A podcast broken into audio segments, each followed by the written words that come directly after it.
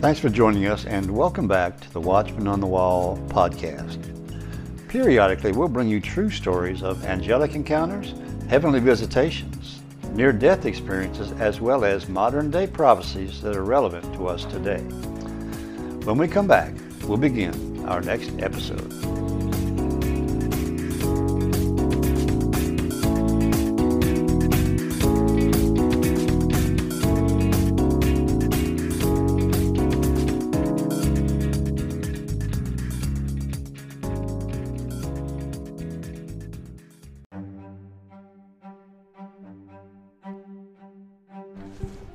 And welcome back to our podcast.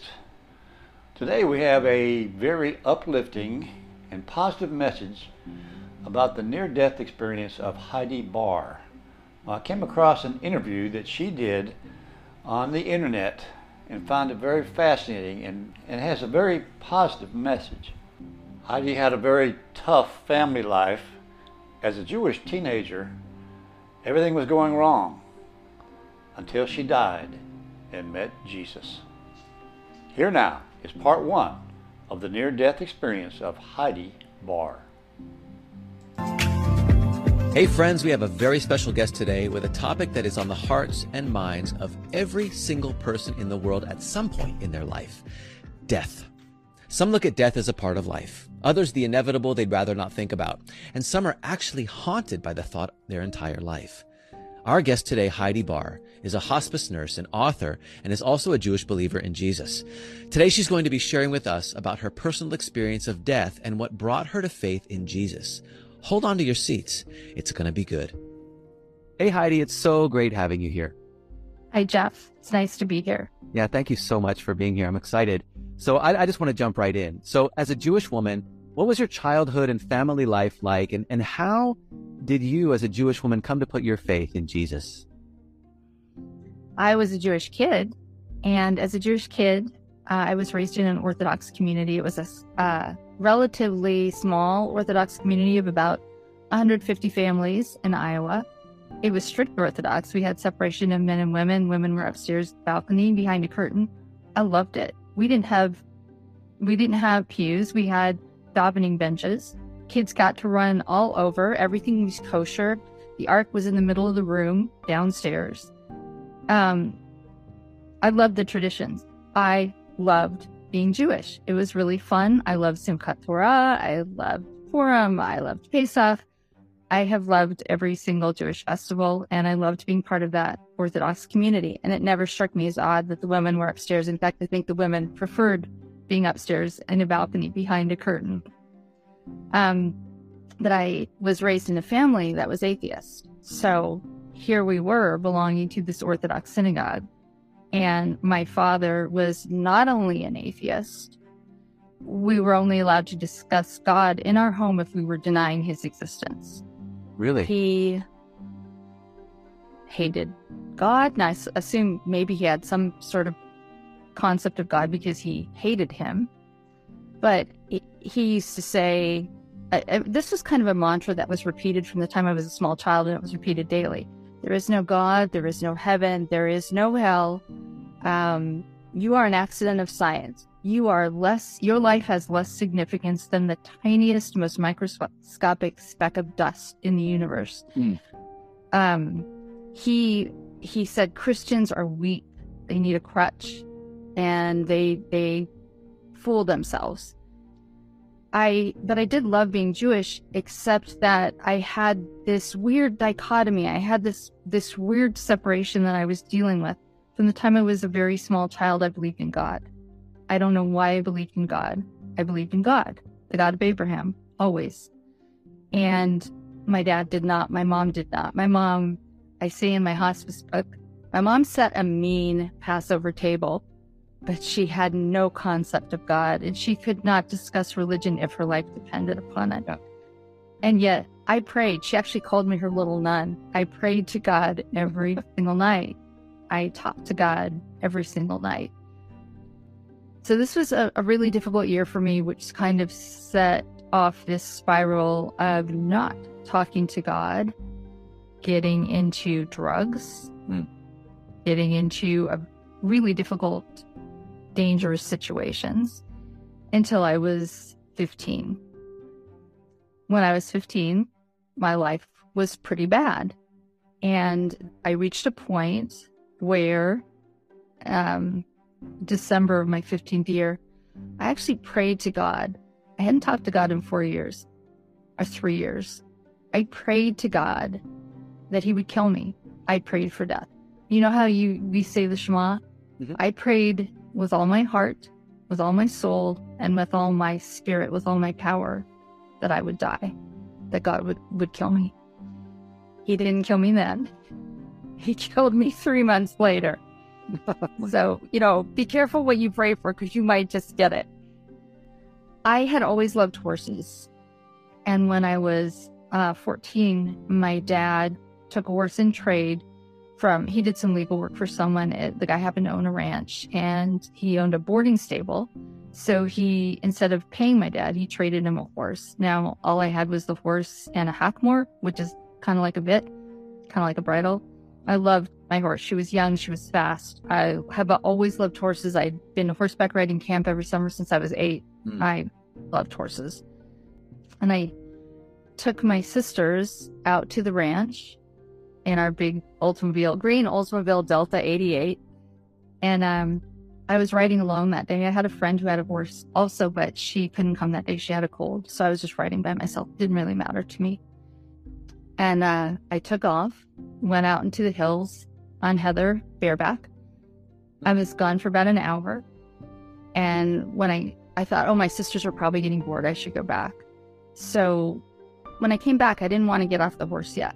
So I, I moved off the trail onto this side trail and just, I was sitting there. I was sitting there just enjoying the day. I had a nice view in all directions and I was uh, very relaxed, just enjoying the day when I suddenly heard hoofbeats and I knew exactly what that meant.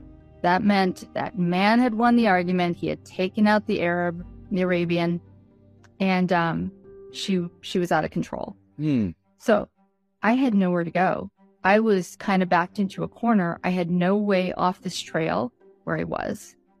And I thought, all right, I'm out of the way. The horse will run back to the barn because that's generally what horses do. The horse just ran right by us, kind of almost clipped us, may have clipped us. I actually wasn't looking back and ran past, and Heather reared up. The first time she reared up, I dropped the reins and grabbed her mane, and I just basically put my arms around her neck. Second time she reared up, her back feet stepped off the trail and she flipped over backwards Mm. onto me.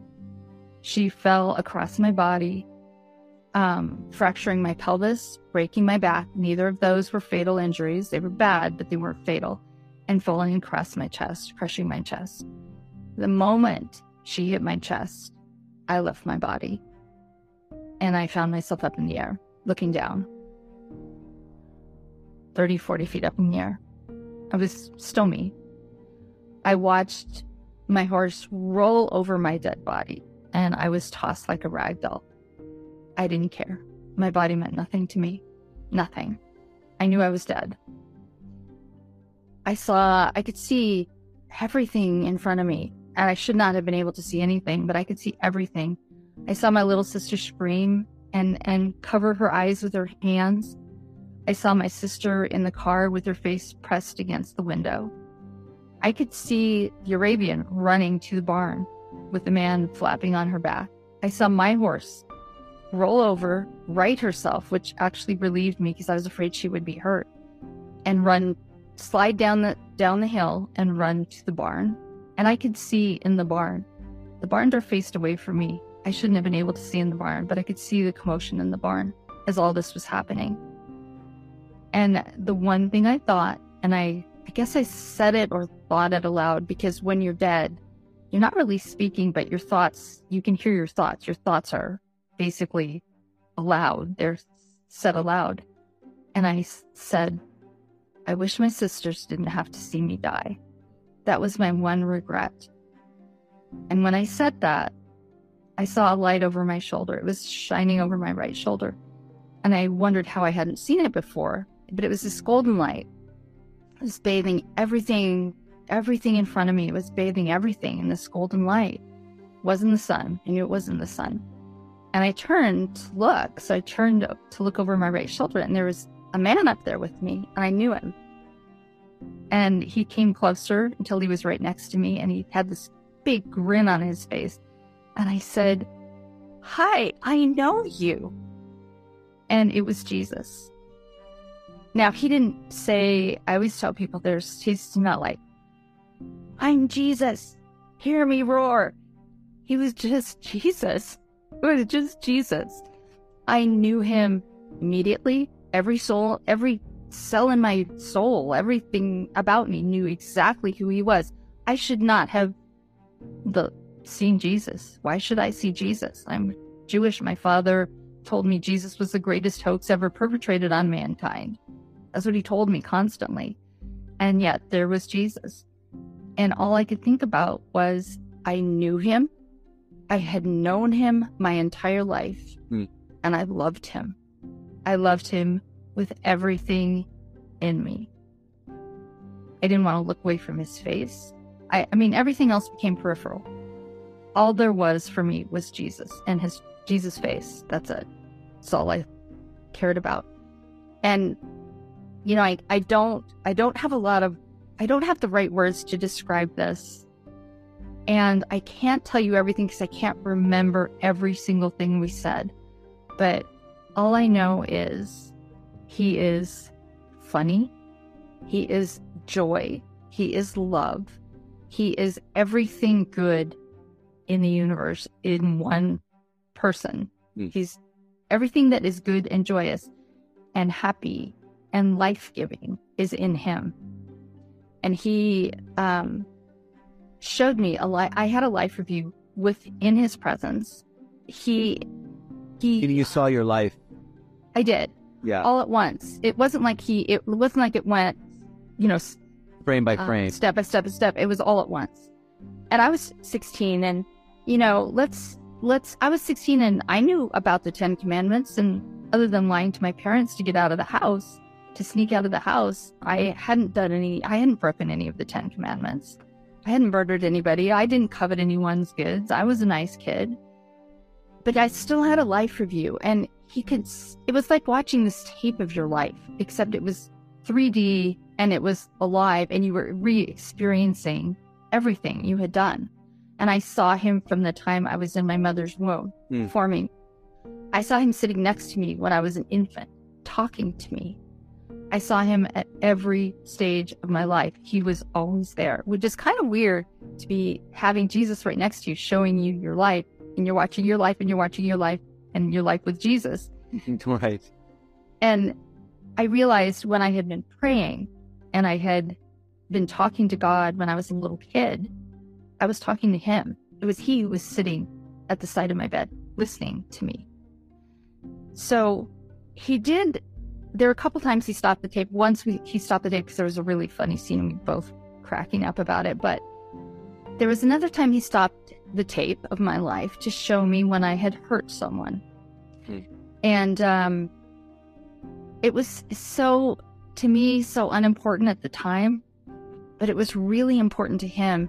There was, my father was driving me to Hebrew school when I was 10 years old, and he'd picked up a 13 year old boy, take him as well. And I was very tall for my age, and this, this young man was really small for his age. And I just looked at him sitting in the backseat of the car, and I said, Why are you so shrimpy? And that was such a mean thing to say, and I'm not generally a mean kid.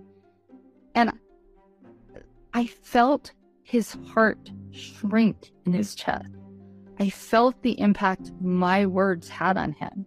So everything I did or said to someone else, if it was a good thing, I felt that. If it was a not so good thing, I felt that.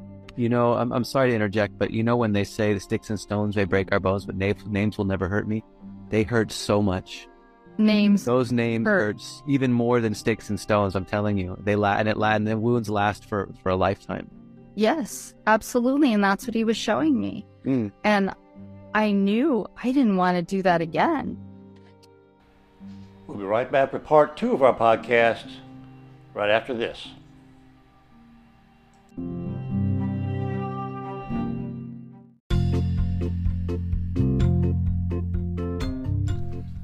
Hello again. This is The Watchman.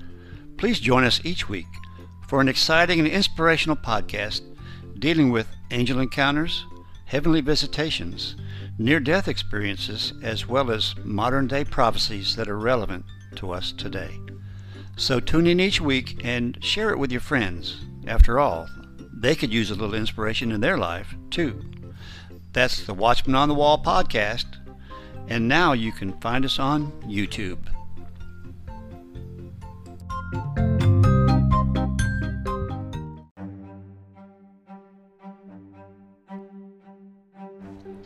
We return now with part two of our podcast, The Near Death Experience of Heidi Barr. I, I really learned, I understood every little thing matters. He's God is paying attention to every single little thing we do. Even though though I was only 16 years old, I wasn't excused. After this after the life review, I was still dead, believe me. I was not paying attention to anything happening below us because all I cared about was Jesus. He was the he was the only real thing to me. Um he took my hand and we left. And it I always say it was like flying and it wasn't like flying.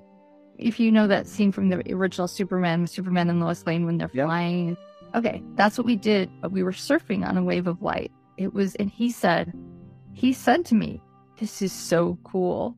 And I was like, "Yeah, this is so cool. We are surfing on a wave of light, and it's all colors underneath our feet." I did look down at our feet because I could feel it. He had bare feet. I had bare feet, so I know that.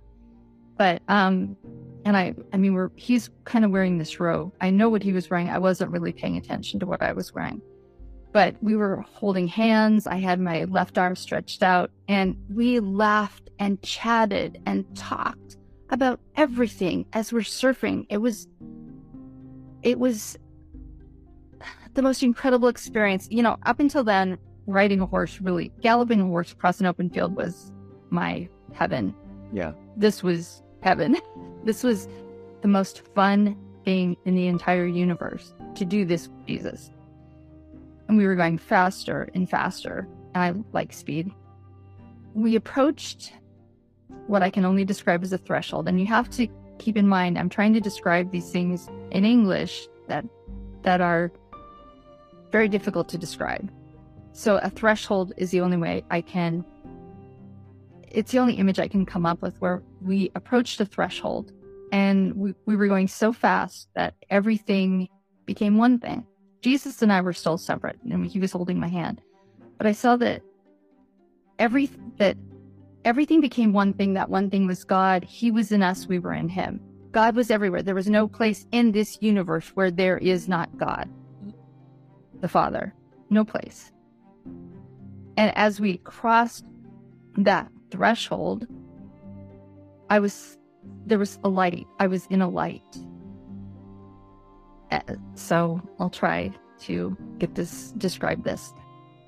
And it's so hard. This was a perfect, white, blemishless light. And it took up my entire field of vision. It was infinite in its scope and it was alive. The light was love, and this was God. This was God. Jesus took me into that light. The next thing I knew, I found myself sitting on God's lap. Now, I cannot explain the Father, the Son, and the Holy Spirit. I can't. I'm not a theologian. All I know is that in my life since this happened, I have known Jesus, I have known God, the Father, and I have heard the voice of the Holy Spirit hmm all I can tell you. I can't, don't ask me to give an explanation. I can't. But I found myself sitting on God's lap, and He is a big God.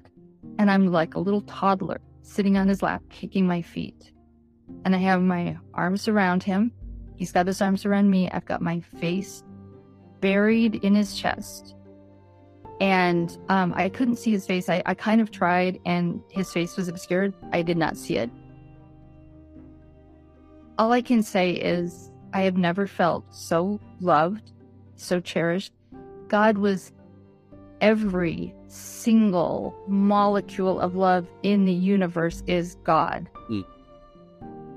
He's he's love. hmm And I could have sat there forever. If you, I, if anyone would have asked me, would you like to sit on God's lap for all eternity? I would have said, yes, thank you. I'll just sit here for all eternity. That's where I wanted to be. But God wanted to show me something. And I, how God speaks, I don't know, but I knew He wanted to show me something. So you have this infinite God. The only way I can describe it is this picture an infinite sized God wearing an infinite sized white robe. The, the robe extends infinitely in all directions, covers everything. There's nothing left but God. So I lifted my head and I looked in the direction he indicated I should look. And I, it's almost as if in order to show me this, he had to remove a portion of himself. He had to withdraw a portion of himself. And the first thing I saw, and you have to keep in mind, which I forgot to mention, I was very blind on Earth. I used to have really thick glasses. I, I could barely, I could read like this. Mm. I, I since have since had LASIK. Yeah, I have to read like, Uh, like this. yeah, so I had to read like this. So I'm looking infinitely far away and I can see perfectly. The first thing I saw, which will stick with me until the day I die and after, was grass. It was this beautiful green grass. Every I could see every blade of this grass in this infinite sized meadow. Every single blade was so perfect and so precise. And the green was the green. It's like the green here, but it's the the real green. The green here, all the colors here are a reflection of the colors there. Wow. So I'm looking at this real green. This is a living green. Mm. And I look a little bit farther and I see flowers. And, and these flowers, there was one particular patch of flowers that, that caught my eye and they looked like irises. They were this beautiful blue purple. And um, I could see every part of the flower. I could see every vein in the petals. I could see every single part of the flower. And the, the colors, again, were these are living colors. These aren't the colors. They're the, the same colors here, but they're living colors. They're the heart of colors. They're the essence of color. And I looked farther and I saw grove upon grove of trees. Like, um, think about quaking aspen trees. I could see every tree, every branch, every leaf, and every vein and every leaf and every tree. And this is, we're talking an infinite number of trees here. And I could see every vein on every leaf on every tree. Hmm. And I realized everything was moving, but it wasn't wind. The grass was singing. The grass was singing the praises of God. And the flowers and the trees were moving to the song of the grass. And it was, it was, it was God moving through all those things that brought life to them that that they they moved in in God's light. And I, I looked a little farther, I could see a path now. And um figures coming towards me, people. They were singing. And their voices were beautiful, but I couldn't make out their faces. I couldn't see anything clearly. It was as if there was still a veil there. Hmm. And um I couldn't tell. I just saw a number of people coming down this path. And suddenly Jesus was right there. And he said, You didn't die. You have to go back. And I said, Nope, I'm not going back. And I put my face back into God's chest. I said, I'm going back. And he pulled my hand and he said, You didn't die. You have to go back. And really, this is hard to resist Jesus. You don't tell him no. You honestly do not tell him no when he says you're going to do something. And I said, I'm not going back. I'm, I'm not going back. And this time he said, You didn't die. You have to go back. And, and he just pulled me right off God's lap, and God let me go. And I was screaming, No, I'm not going back. I'm not going back. I'll feel pain. I knew very Mm. well I was going to feel pain. And there was no surfing, there was no wave of light, just bam, right above my body. And he's there with me and I and I see my body laying there. I was kind of laying on my side. and I saw Charlie, the ranch owner, next to me, kneeling next to me. He was crying and he was praying. And nobody had done anything. It was just quiet there. Nobody did CPR back then. And um, everyone, everything was silent. And I didn't know how I was going to get back in my body. But Jesus shoved me in. It was like, just kind of just shoved in from underneath, from behind. And I hit the inside of my face. Uh, you have to, what you have to picture is your soul gets sucked back into your body and you hit the inside of your skull. And it's like coming up against a brick wall. And I panicked because I was so trapped in my body. My body was not moving. I was struggling inside my body. And suddenly Jesus is in there with me. And he smoothed my arms into my arms. He smoothed my legs into my legs. He made me whole again. And I mean, he, he talked to me the whole time he was doing this. I got a lot of messages from him. And after I was whole again, it took me a long time to figure out how to take a breath, how to open an eye, how to talk. And I remember finally taking a breath, oh, cracking open one eye and saying, Charlie. And he just said, Thank God, thank God, threw me over my horse, which you don't do. No, you don't move it. Rode, oh. Someone with potential spine and neck injuries, yeah. yes. Rode me down to the car, threw me in the car, drove right, pa- put my sisters in the car, drove right past the hospital, carried me up to my bed, left me there. Um, I don't know what he told my mom, but she drove him back out to the ranch, and my parents left me there for 24 hours before they realized I couldn't walk. I was in shock. Um, my recovery was very lengthy, but um, it's a miracle. I recovered fully. I should not be able to walk.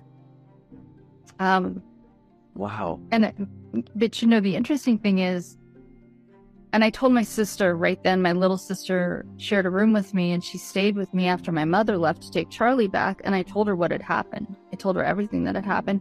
That was as much talking as I could do. Um, so my recovery was quite lengthy, but I did recover completely. I did not even receive tr- the appropriate treatment. Wow. God is the one. God healed me. Yeah. Um, and you know, the interesting thing is, it never occurred to me I wouldn't walk. I all I could think about was Jesus.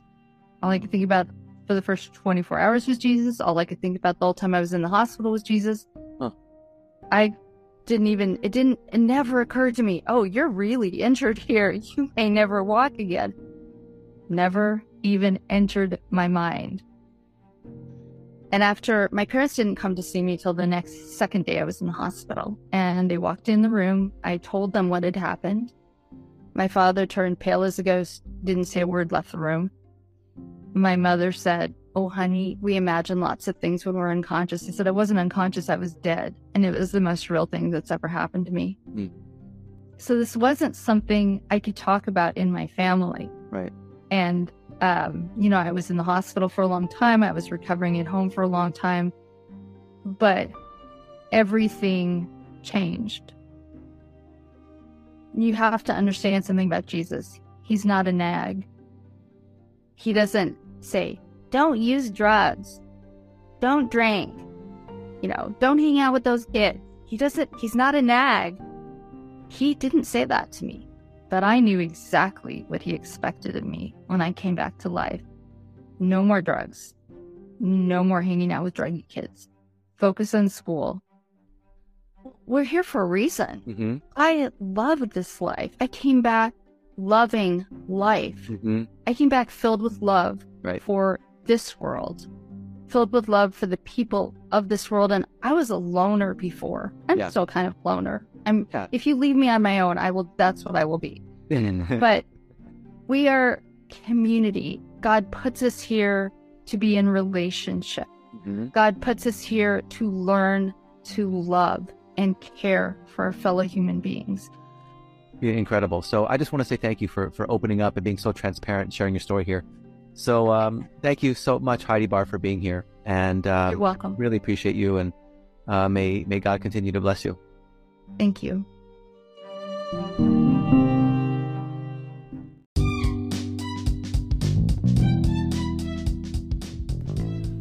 Hello again, this is The Watchman.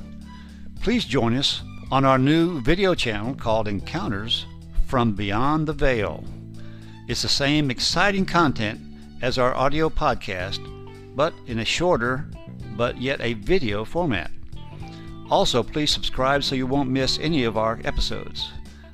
That's Encounters from Beyond the Veil, exclusively found on YouTube.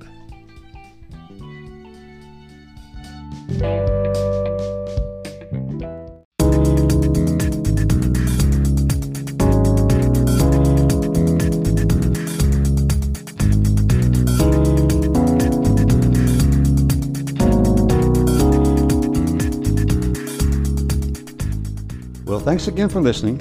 And if you enjoyed this episode, please share it with your friends. Any comments or suggestions you may have, you can send to the Watchman on the Wall 2020 at gmail.com.